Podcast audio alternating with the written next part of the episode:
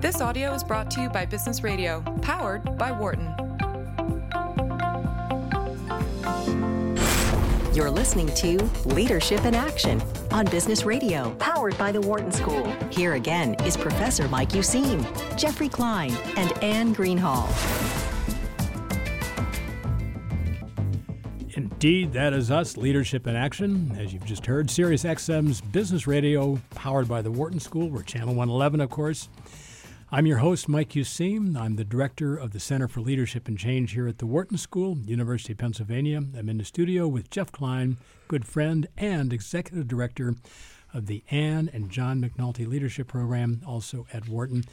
Anne Greenhall has the night off, and we're happy now to welcome our guests for this part of the program. They are John Bird and Jennifer McCallum, co authors of a book, really intriguing title, Jeff One Day, One Night Portraits of the South Pole. It is an account of a year. Got that? One day and one night. That's pretty much what happens when you're at the South Pole, six months a day and six months a night. They were there for a year and they lived with 50 other researchers at the South Pole, what's called the Amundsen Scott South Pole Station. So, with that, I want to welcome uh, John and Jennifer to the program. Great to have you with us tonight. Right. Hi, Mike. Yeah, thanks for having us. Hi, thanks so much. Uh, well, thank you for uh, coming on, of course. And uh, Jeff and I, or uh, many of our listeners, uh, really intrigued just with the starting notion of going to Antarctica. So, if you can put us on an airplane with you and you fly um, probably either from New Zealand, I think you actually, in one case, did fly down from New Zealand or from the tip of uh, Chile or Argentina, a couple hour flight, and suddenly there you are. So, what's it feel like to arrive? Let's make it the first time in Antarctica. Uh, Jennifer, why don't we start with you? Sure. Well, um, it, it, it, all started. Uh, we arrived in McMurdo Station, and we had to uh, go through bag drag, which is checking in our baggage, um, to get to the South Pole. And of course, I was way overweight, so I stuffed my pockets, my parka pockets, full of the my heaviest stuff and my carry-on, and then and then boarded the plane. And uh, when I uh, we uh, landed at the South Pole, um, now you have to. Uh, we we were flying with the Air National Guard, so there was actually no aisle. We were in uh, webbing seating with our knees against each other, facing each other. So I remember a crewman marching across our knees to get to the back of the airplane, and they they shockingly to me opened up the back of the airplane and then they shoved all our luggage out the back door. And then when we stopped they stopped the hmm. plane i tried to stand up and i could barely stand. I was just because of the altitude. And then when i got to the door it was like black flies a swarm of black flies with razor teeth bit were biting me. It was just nothing like the cold i'd ever experienced. And then when i got out the sunshine it was just this brilliant plane of ice and this huge vault of blue sky. And then and I lifted my face to the sun and there was rainbows and and then I looked in the distance and there was the dome uh, the geodesic dome. Uh, so it, it was incredible. Jennifer that was wonderful. John how about your own reactions as you arrived? Well as, as Jennifer described mm-hmm. we first had to fly from uh, New Zealand as, as you guessed to uh, McMurdo Station which is on the coast of Antarctica. And on my my first uh, attempt to fly down there, they had to uh, turn around and come back at the halfway point, and with these so-called boomerang flights, where hmm. the the weather isn't good enough to land, but they they make an attempt for it anyway, and then when you're approximately halfway, you have to decide: uh, are you going to go for landing, or are you going to take the fuel you've got and get back to New Zealand? So we had to fly back to New Zealand because the weather wasn't good enough at the landing field at the, at the coast of Antarctica. Anyway, so this mm. this happened several times. Actually, for a whole week, this went on because various reasons they they couldn't make it in. There was communications problems with the aircraft, and anyway, finally we did get through to McMurdo, which is the staging point for Antarctica for the United States uh, Antarctic program. And this hmm. little uh, station, it's like a small town. It's mm-hmm. a station and uh, John, we're going to get uh, going more generally in just a few minutes on what you were doing there, but kind of backing up to the moment before you arrived, the moment, the time before you even got on the airplane. Uh, what led the? Let's start with you, John. What led to your decision to commit to a full year uh, in Antarctica? Well, I've been trying to, uh, to get off to Mars, but of course that wasn't too feasible. But in the meantime, I I had finished a lot of the uh, the training, which is equivalent to going to Mars. I had worked for months at a time uh, at a similar base up at the North Pole, where we were running laser experiments to study the atmosphere. And so I viewed it as a really great opportunity to go down and participate in the research and to see what else is happening down there in terms of the atmospheric and astrophysical research. It was really a matter of convincing Jennifer. Hmm. All right, Jennifer, what what's your side of the story there? Well, I, I, I specifically remember uh, I was uh, doing my uh, master's in music composition uh, at York University in Toronto, and I remember coming home one day, and John was like, "Do you want to move to the South Pole for a year?" And it's like, "What? what, what, are you talking you, about?" You know, right? Ha, ha, like you're kidding, of course. I, I was just going to ask you that. and and it, and it's like I mean I hadn't really ever thought about the South Pole. You know, it, it wasn't really on my radar. You know, I was pretty busy doing stuff. But uh, at least he uh, didn't say Mars. Oh, well, anyways, it, and he said, well, actually, uh, my old PhD uh, supervisor, now at the University of Illinois, he asked if I wanted to go there for a year, and I, I, I wouldn't go unless you you were willing to go too. And and I was kind of like, uh, and he said, well, uh, you better start applying, and, and then you can think about it while you start applying. And it's like, okay. so, because um, I had to apply for a job too. Um, but I, I did think about it, and I basically came to the conclusion that, well, his childhood dream was to go to Mars, and and the South Pole's got to be the closest thing to it on Earth, and and and I'm I'm one of those people that I don't know what I'm getting into, and I say, sure, why not? Let's go. Uh, take a chance, uh, live dangerously, huh? So, yeah, pretty uh, much. Uh, and one last question, one last question for me, just to set the stage, and I'm going to pass the baton over to Jeff here. Just say a few words, if you each would. Let's start with you, Jennifer, on what you would plan to do for that year. You were there for a purpose, of course. What was the purpose in each case? So, Jennifer, beginning with you. I got a job as a dishwasher.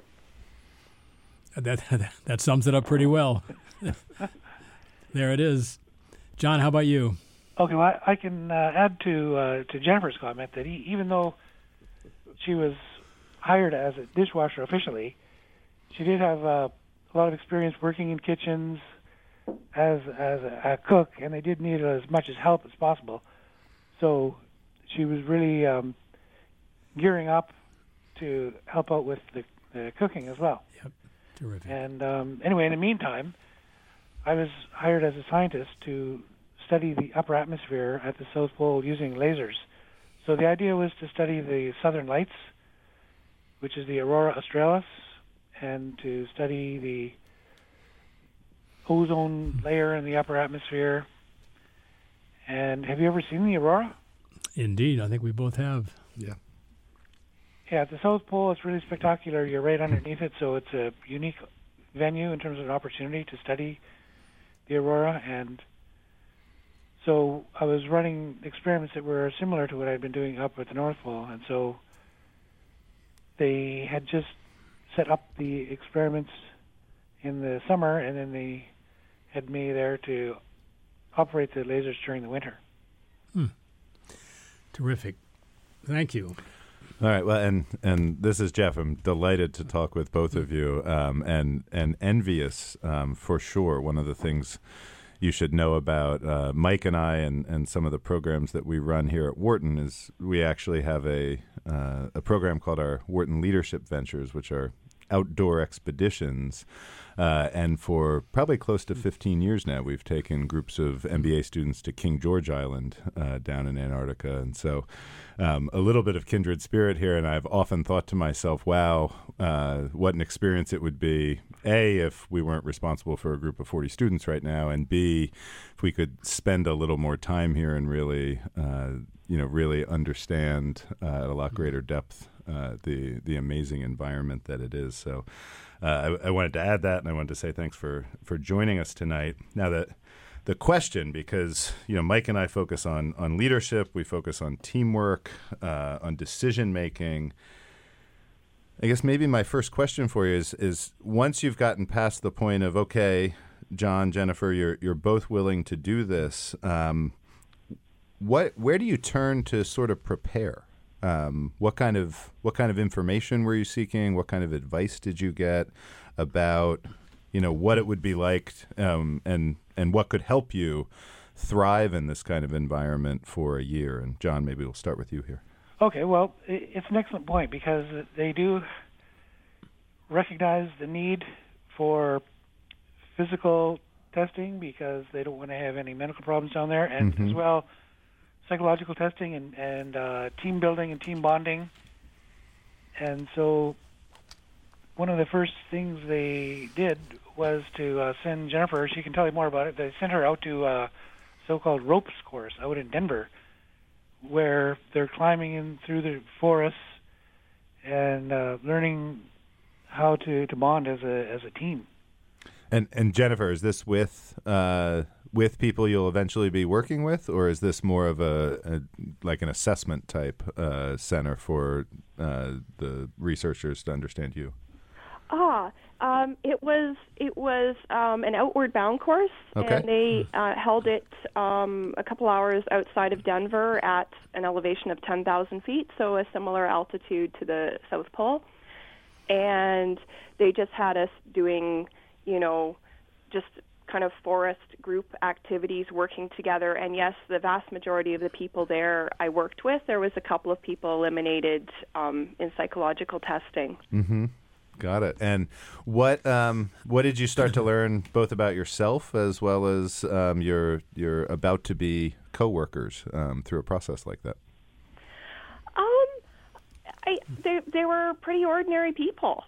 You know, I I, I mean I mean, and they're they're they're people who wanted to live at the South Pole. So I mean, there there a lot of them were travelers. Um, quite a high percentage of people were pilots. Mm-hmm. Um, I just I don't really remember anything really dramatic other than it was you know fun to talk about them. Like I I met one of the scientists and discovered that. Um, that they manufactured liquid nitrogen at the South Pole, so I immediately made the connection of making uh, frozen yogurt, and uh, and and he's like, oh, of course you can have some, and uh, just and I just remember standing um, with with a couple of the people and looking up at the night sky and talking about the constellations, and it was it was just it it's it's always fun to meet people, and uh, it yeah it was it was just it w- was pretty fun going there. Mm-hmm, mm-hmm. And I, Im- I imagine it also accelerates the, uh, uh, you know, your your recognition of the reality that this is happening too.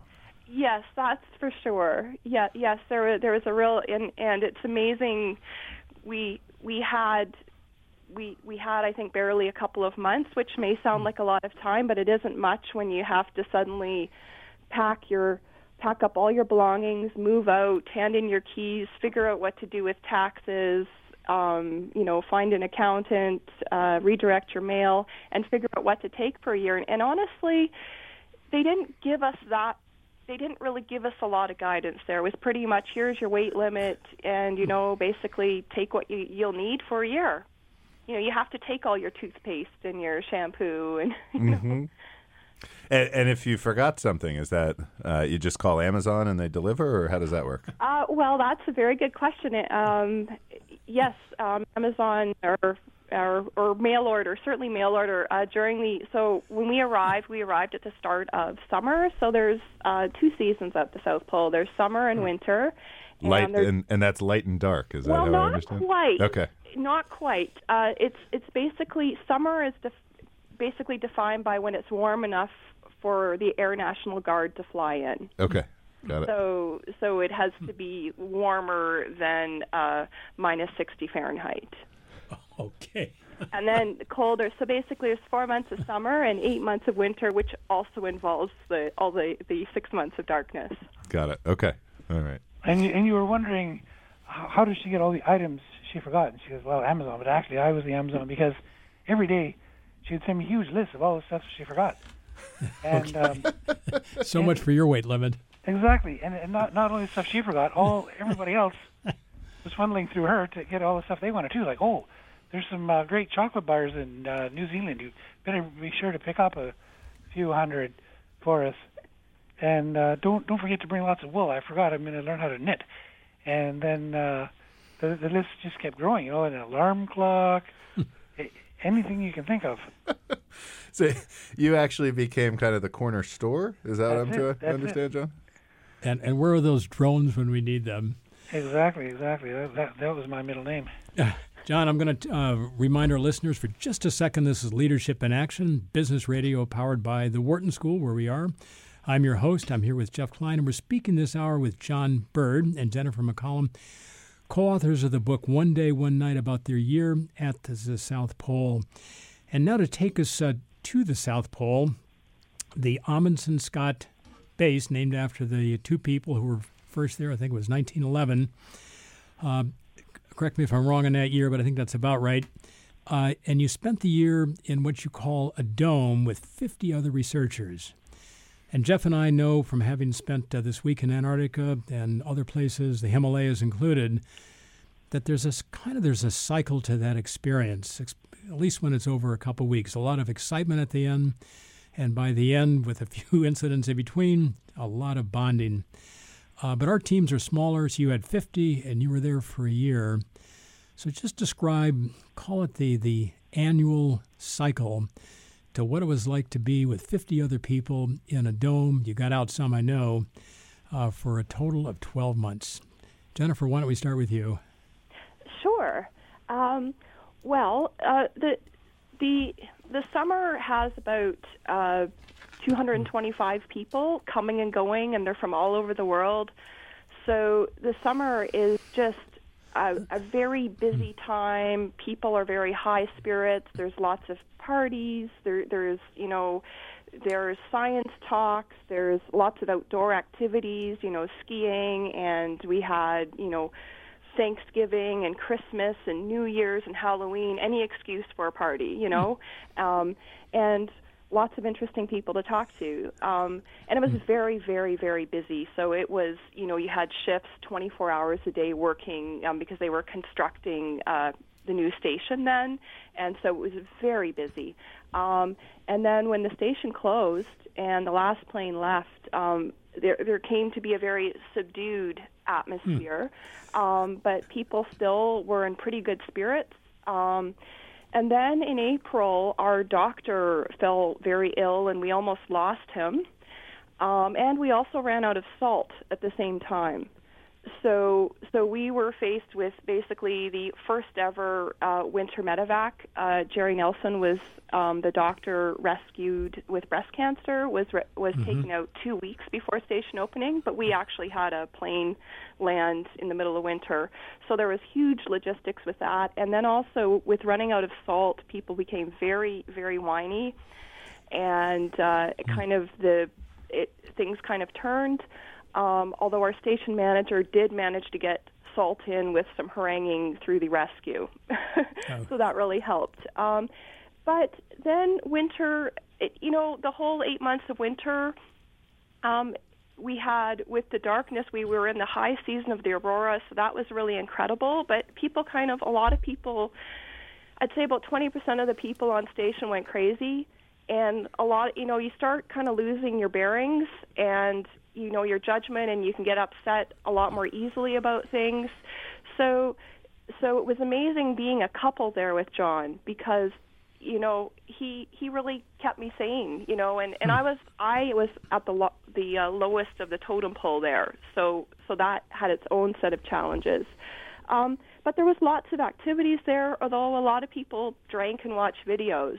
So so there was a lot of positive interesting things but it was it was a pretty long haul, you know, and it really t- took a lot of stamina and determination to really have a good attitude and, and make the most of being at such a magical place. Jennifer, thanks on that. I almost felt like I was there. John, what would you add? Well, she's right that there were um, a lot of activities in the summer when everybody is uh, setting up their experiments. So you have all these uh, teams coming down from the various universities to get things going, which was uh, uh, true in my case as well with the University of Illinois folks coming down to get everything staged and ready to go. And since my experiment was somewhat uh, automated, I was able to spend more time helping other people, including uh, a lot of time washing dishes for Jennifer, so that her time was freed up to do some of her other activities, which included uh, setting up some some orchestras and and some uh, singing quartets and other musical endeavors. And it also gave me the time to go around the station and help out with every other job on the station. So it was really a unique opportunity, and that's how we knew we really had to take advantage of this to make the notes that were detailed enough to produce this book. John, who kept order, so to speak? So you're 50 individuals, but there no doubt was some kind of a decision making hierarchy or some kind of maybe even leadership among you. Yep. So describe that if you would. Sure. There is a station hmm. manager who is in charge of the entire station, and they report to their uh, head office in Denver. And they had meetings every week with all the uh, other managers of various different departments, including uh, construction, uh, science, and Kitchen. Ma- yeah, maintenance, kitchen, and the doctor. So it, wa it was well organized that way, really, and they kept track of how much fuel they were using and how much they were using in terms of food and supplies. Well, except for salt. and and chocolate chips and mushrooms. Yeah, the list is getting longer here. Right, but then uh, the scientists, uh, including myself, would report back to our universities where the principal investigators would tell us what they needed in terms of data, if there were to be any changes or modifications to the experiments. And so people were relatively autonomous. That's great. Jennifer, want to add? Um. Well, I, I suppose uh, from from being at uh, the well, I mean, I was I was officially the dining attendant. Um, so I looked after the space where it was the meeting space for everybody. So I tried to keep a positive uh, space for people to come and go, and I think. Um, I had I had an excellent boss. I had a young 24-year-old hard-drinking boss, but he was flexible and he kind of threw out the rules of head office and said, "Let's just all work together and do what makes sense." And John, I heard a quick reference to this, um, so I, I just wanted to to bring it to light a little bit more. At at at what point did you and Jennifer decide that you might write a book about this this experience? Well, we we recognized that immediately as as soon as um, we were accepted to these these appointments, because I had some uh, history as a journalist. I had some experience writing. I wrote another book about the atmosphere for NASA, and I had written a number of articles, and then of course my scientific papers. Yeah. And so we knew that this was going to be a, a great story with a start and a, you know, and some science, and as well as an intriguing life and the conclusion. So I, I well, didn't I didn't really quite buy that right away. I, I I'm not an experienced writer, or I guess I wasn't. Uh, but but John's like, oh yeah, we'll write a book, and then he would hound me to uh, keep a journal. Mm. And what was that? What was that hounding like? Was, is that something that you were able to develop into a rhythm? Well, I mean, there part of part of him washing dishes was was that I would go back and I'd write. But then, but then, and and you know, he would. But first, the hounding first started through emails because I arrived at the South Pole more than a month ahead of him.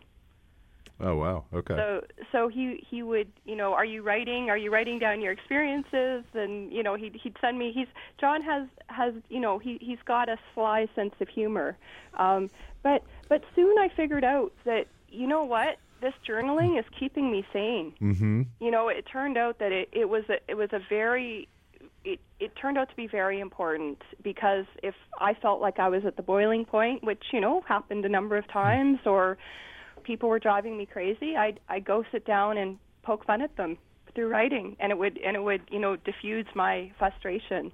It it kept you out of the twenty percent, is what I'm hearing. Is that right? I pretty much. I, I hope so. well, might, might maybe Michael issue he can issue a verdict on that at the end of the interview. Okay. sure. Uh, and we're going to take a break in about a, a minute. Uh, as we come back, um, I think we're going to uh, get you talking more now again about that, um, let's just call it that long night. And really interested in some of the methods you use to keep focused and keep conversation and keep spirits up.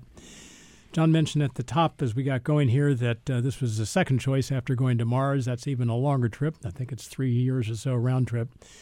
So there's great interest, I think, uh, on our part and more generally in the issue of how you, in a situation that is confining, uh, there are people, but it's definitely confining, in this case, without even salt, how you kept uh, your wits about you. So we're going to come back to that. I just, yeah, Mike, Jeff, I- go ahead. I, I was going to say that before we end the interview, Jennifer, we would like to know where you hid the salt. Okay, there it is. Sorry, Jennifer. okay. Uh, well, listen, everybody. I'm Mike Useem. You're listening to Leadership in Action. I'm here with Jeff Klein. Stay tuned. We're going to have more of this discussion with John and Jennifer after the break as they continue their year in Antarctica. So that's us, Channel 111. Stick around. We're going to be back in two minutes. Thank you.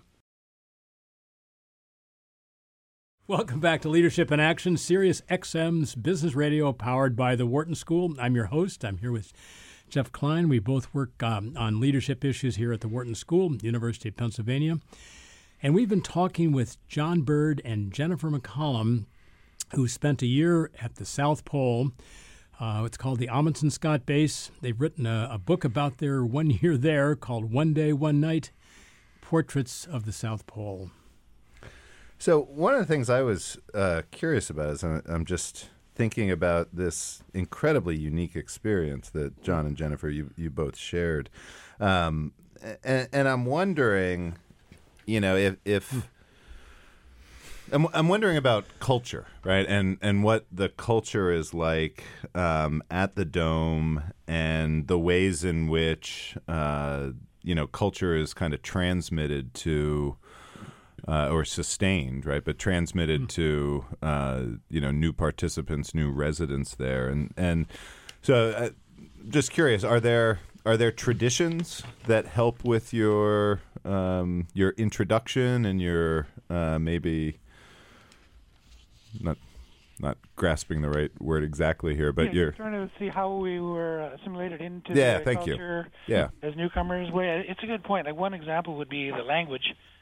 It, they have Hmm. their own unique terms for everything. A lot of which has been adopted from Navy terms because Mm-hmm. originally it was a Navy base, and the terms have stuck ever since. So, for example, you'd have berthing and the galley. and tell us a little bit what are those as you as you Oh talk. well, yeah, the berthing is is the accommodation place where people are sleeping, and the galley is the kitchen, etc. Got it.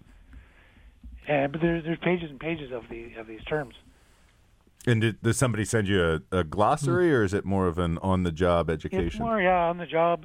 Well, mind you, we did make our own glossary. It's in the back of the book, but we just gradually uh, picked it up, and and you can see how the the culture is, is somewhat identified by by its language. You can see what kind of things people are getting into. Sure, sure. And and you know what what about some of the other aspects of culture? You know, kind of how do, how do you learn behaviorally, sort of what's okay, what's not okay? Well, there, there are various cliques, like as as Jennifer described in the book. There were what was it? He called it. She called it the uh, the angry man's young young angry men's table, and the scientists' table. There, there's a bit of a cliques forming, in, Mm-hmm. especially in the summertime. Kind of by interest.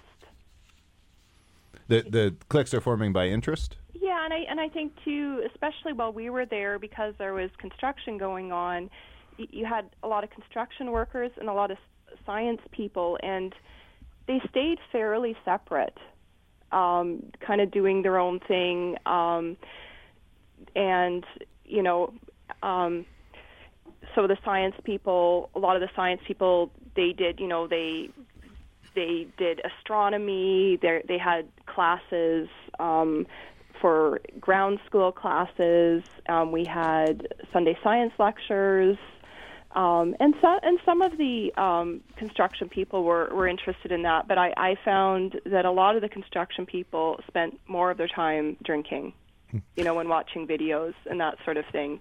Um, and um, but I, I mean, a lot of the science people, you know, you know, s- spent quite a bit of time doing that sort of thing too. But but I think their time was, you know, was a little bit more creative, creatively spent Right. often. Yeah.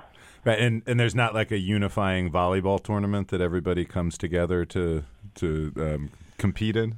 Um, no, there there was people that liked to play uh, volley bag. We had volley bag, Ah. um, and people, and we had a, a traverse wall because people weren't allowed above six feet just because of concerns over injuries at the South Pole, that kind of thing. Right. Um, there was um, a person who was uh, teaching Kwando, another of the science people. Um, we had I I was involved in a number of music activities um, with with with both a you know a mix of construction and science and, and communications um, people. Um, just and that that it, it seems like music is kind of a, a language everybody speaks and everybody enjoys.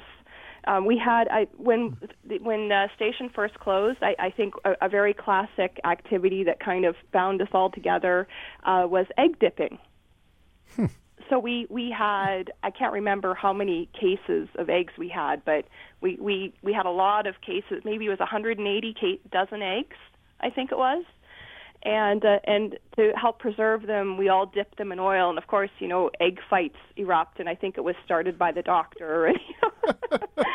and then another another another activity um, in the middle of winter, which um, I, I think really pulled us together um, was the 300 Club. Um, and uh, the 300 Club is, is when the temperature uh, drops to minus 100 Fahrenheit. Uh, they heat up the sauna to 200 degrees Fahrenheit. They, they trick the thermometer. And it, I, I can tell you, you feel like you're going to die. Um, and then you run outside to the South Pole, the geographic South Pole, naked and back. So what better way to join a club? You know, you really feel like you've joined something when you do that. And and, and you know, and all these guys, you know, they want to like when the the girls we went separately, but you know, they they have to make sure we're safe. So there's a lot of guys out there. All right, Jennifer, you guys had all the fun. Yeah, we're we're 36 minutes into this interview, and the 300 Club is just coming up now.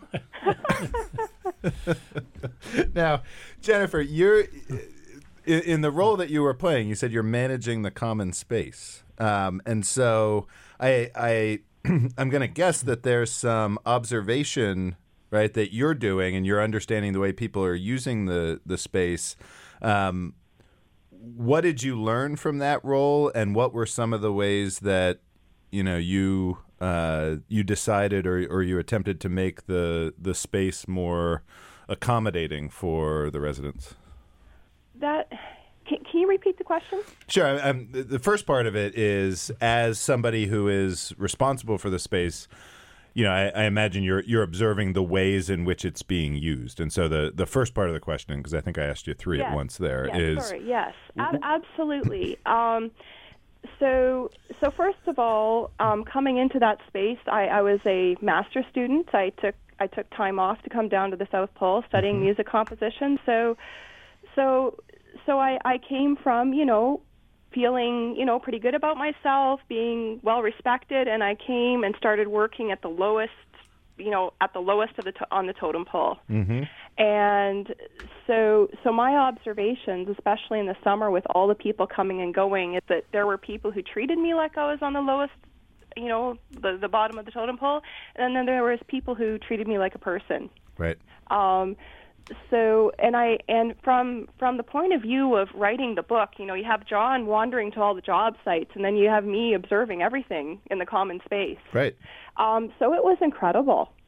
And and in the end, I, I think I, I almost have to turn the tables a bit on you. I discovered that this the place it had to be safe for me, for me to create a safe place for everybody else. And I and I remember kind of you know in the middle of winter, a lot of people were whining and people were making complaints to the station manager about me and and we had our midwinter reviews and he gave me quite a hard time.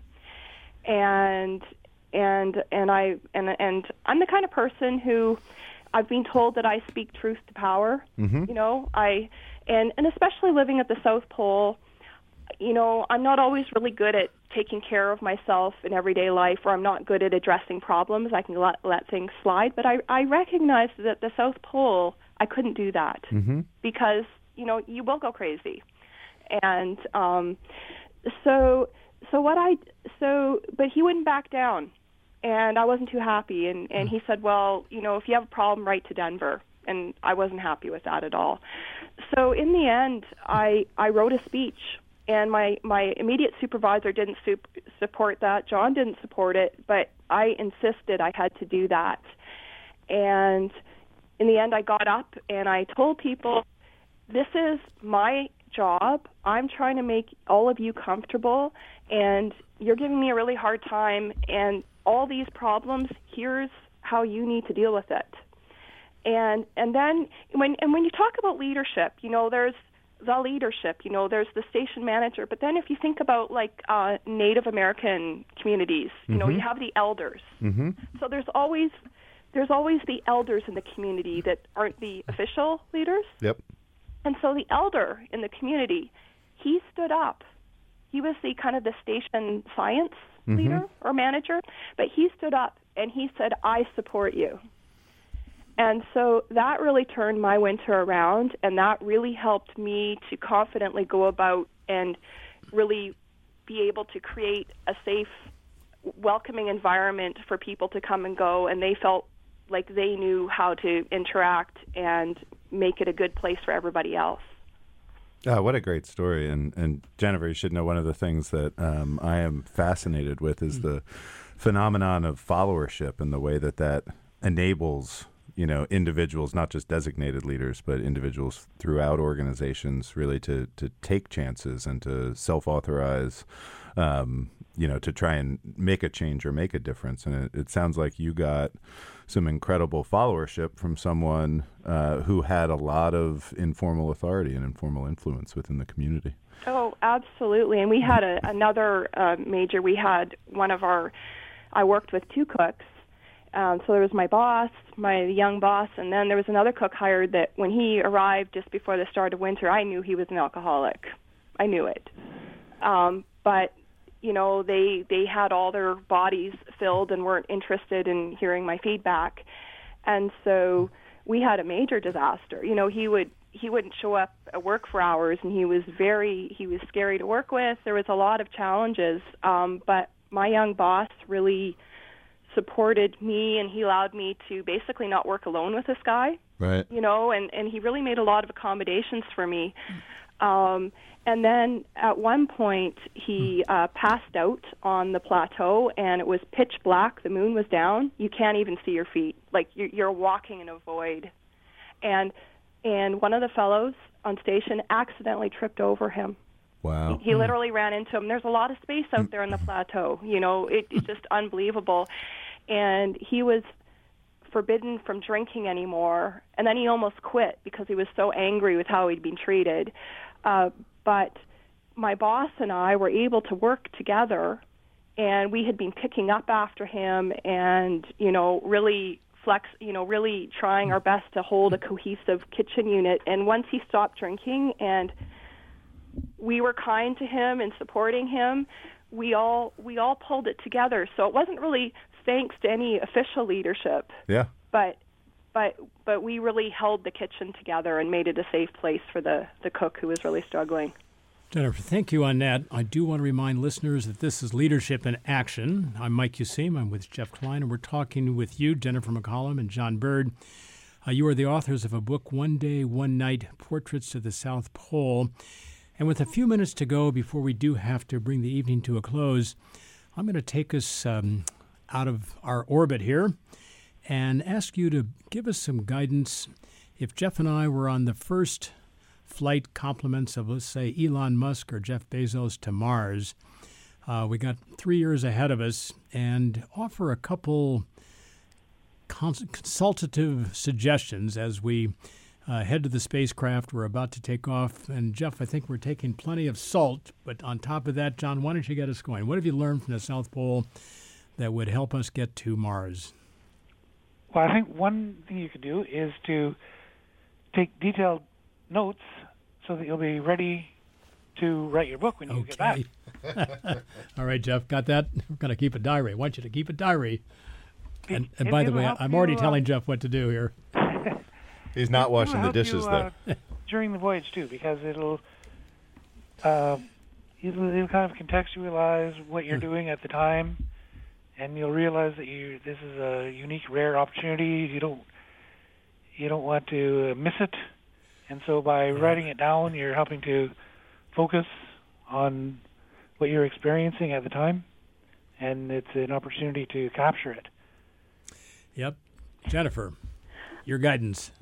I think it's really important to um, know the people you're going with really well and to have really worked hard uh, with professionals, with coaching, um, of how to communicate. Because I think at the end of the day, you need to be able to confidently uh, communicate. You need to be able to uh, be able to share your opinions, yet have other people be willing to be sw- swung by other people. Because at the end of the day, you know, people back on Earth can help you, but you're really on your own, and uh, and so that's communication is number one. And in fact, during the summer while I worked in the kitchen, I was working with about 13 chefs. I didn't really feel I was that well treated, and so when I heard a um, a psychologist was being flown into the station, I went and talked to my supervisor, and I said, "Could we have some communication training?" And she jumped at the idea. And when so the two cooks and I we sat down and with our supervisor before she flew out and the psychologist we sat down and I think that meeting with the psychologist really set the tone for a positive winter. So I think communication is everything and also be able to have be able to keep yourself busy, having interests.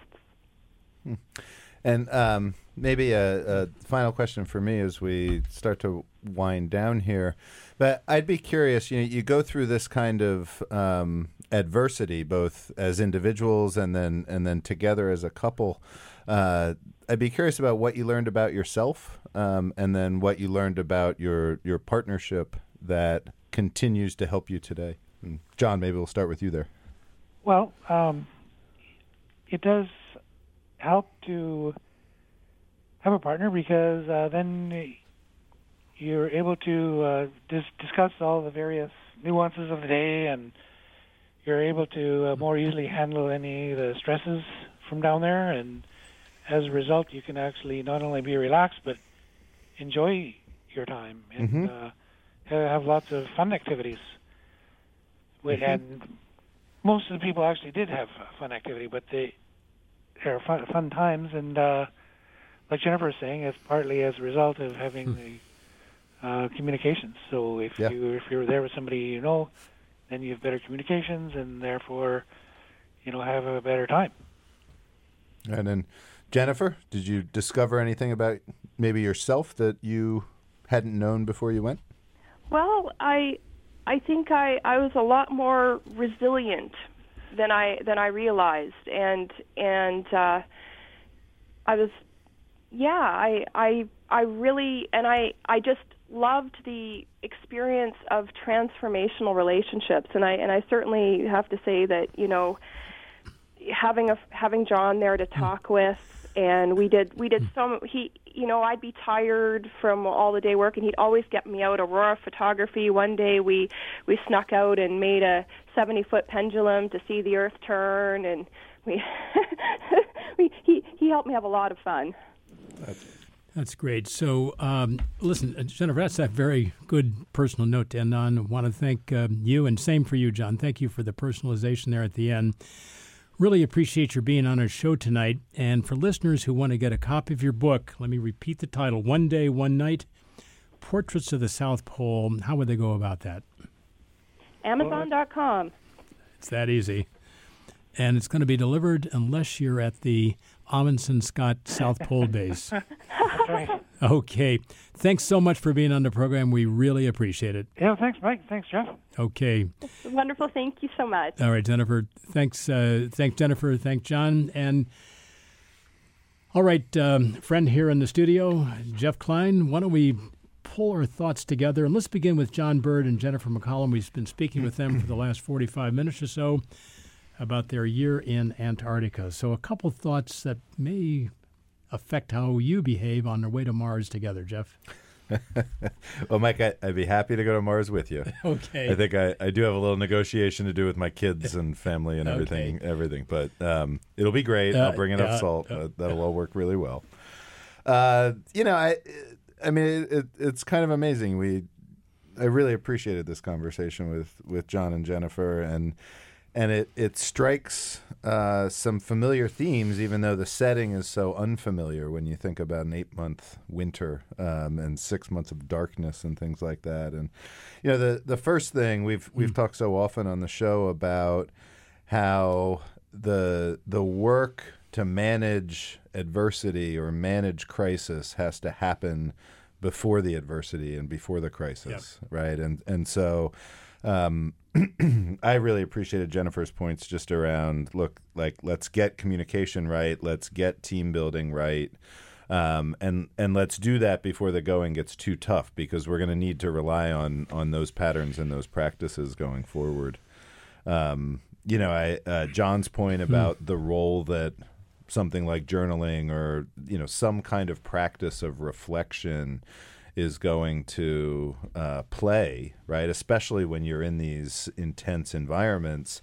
Um, yes, you know, I, I appreciated his candor in saying, you know, absolutely, journaling helped us write the book, but more importantly, it kind of helped Yeah. us stay level. Um, the highs weren't too high, the lows weren't too low.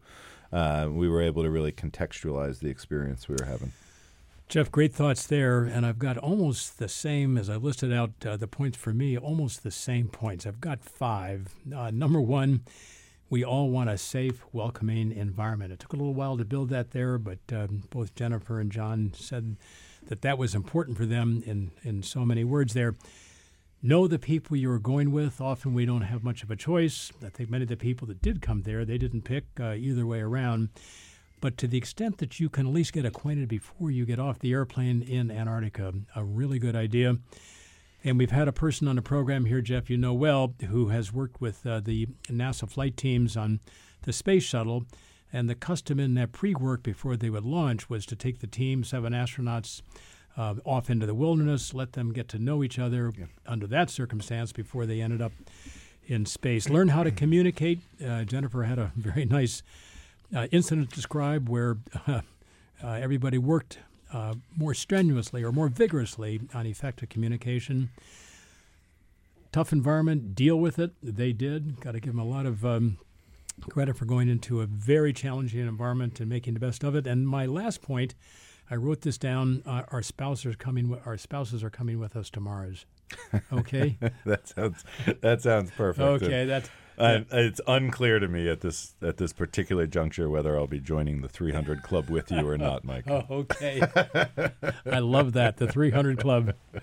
Uh, for extra credit, a listener can call in and tell us what that means. That's extra credit, though. Right, right. So, okay, Sydney Finkelstein written a book about how effective leaders are great teachers. What do you have from Sydney Finkelstein? Well, I, um, you know, conversation with Sydney, I think, was uh, really illuminating and and re- really reinforced, uh, you know, something Mike that you and I talk about all the time. Um, I don't think it's just in a self-serving way, since we identify as teachers. Um, you know, but as, as we as we got into that conversation and and really understood that, all right, to be if to be a great leader, you have to be a teacher as well, in order to be a teacher, you've got to be a conscious learner. And I, I loved Sydney's point about great learners, great teachers having both curiosity as well as courage. Right, curiosity to seek out new knowledge, um, and then the the courage to be vulnerable, which which means admitting you don't know everything. Um, you know, he went on and, and really talked about some of these almost paradoxical combinations of traits that he thought great leaders had. And and so he was he was coupling you know tremendous confidence with humility and and a powerful singular vision with that you know curiosity as well. And and you know so often I think we we try to reduce the traits that great leaders show into either or choices. And I, I love that that Sydney mm. could present these traits that that might in some ways be in conflict with each other as as ultimately reinforcing. Jeff, really interesting and let me compliment in the sense of adding to what you've said. First of all, teaching is vital for leading. The title of his article and it framed much of our discussion. Uh, sub point on that: the uh, the best teachers are the best leaders feedback a vital part of that. We got to remember that teaching is two way and taking feedback is uh, the other way very important. Sydney offered a couple questions i never thought of before but i th- thought they were great for helping you to help your boss help you. Uh, question number one what is the best thing that i can do for you? Speaking now to your boss or the person that you're working with even. And question number two what can i do? How can i help to make you more successful, speaking uh, to your boss. And it's a way of the now the learner really helping the teacher be more effective at teaching. So it's a two way story. I'm going to also end on his reference, really interesting, to the combination of confidence and humility. It takes both. We got to put them together. So, Jeff, that's uh, pretty much it for the evening. 15 seconds, final thought from you. I, um, the last point I wanted to make was was really around the kinds of teaching, and and I thought he does it, within the article. He just does a really nice job of of maybe differentiating some of those points. So leaders teach professionalism; they they teach specific points of craft, and then they also teach life skills. Super. Uh, Want to thank every thank you on that, uh, Jeff. Want to thank listeners for listening. This is, of course, Business Radio, Sirius XM. We're the Wharton School. You can follow us on Twitter at BizRadio111. A special thanks to our guest tonight, Sydney Finkelstein, John Bird, and Jennifer McCallum. Want to thank our producer, as always, Patty Hall, for her great job, uh, as well as our sound engineer, Tatiana Zamis. The music compliments of her and many other fa- facets of what we're doing. So thanks to Patty. Thanks to Tatiana. I am Mike Useem. I'm here with Jeff Klein. You have been listening to Leadership in Action, Business Radio, powered by the Wharton School Sirius XM Radio, Channel 111. For more guest interviews, check out our Wharton Business Radio Highlights podcast on iTunes and Google Play.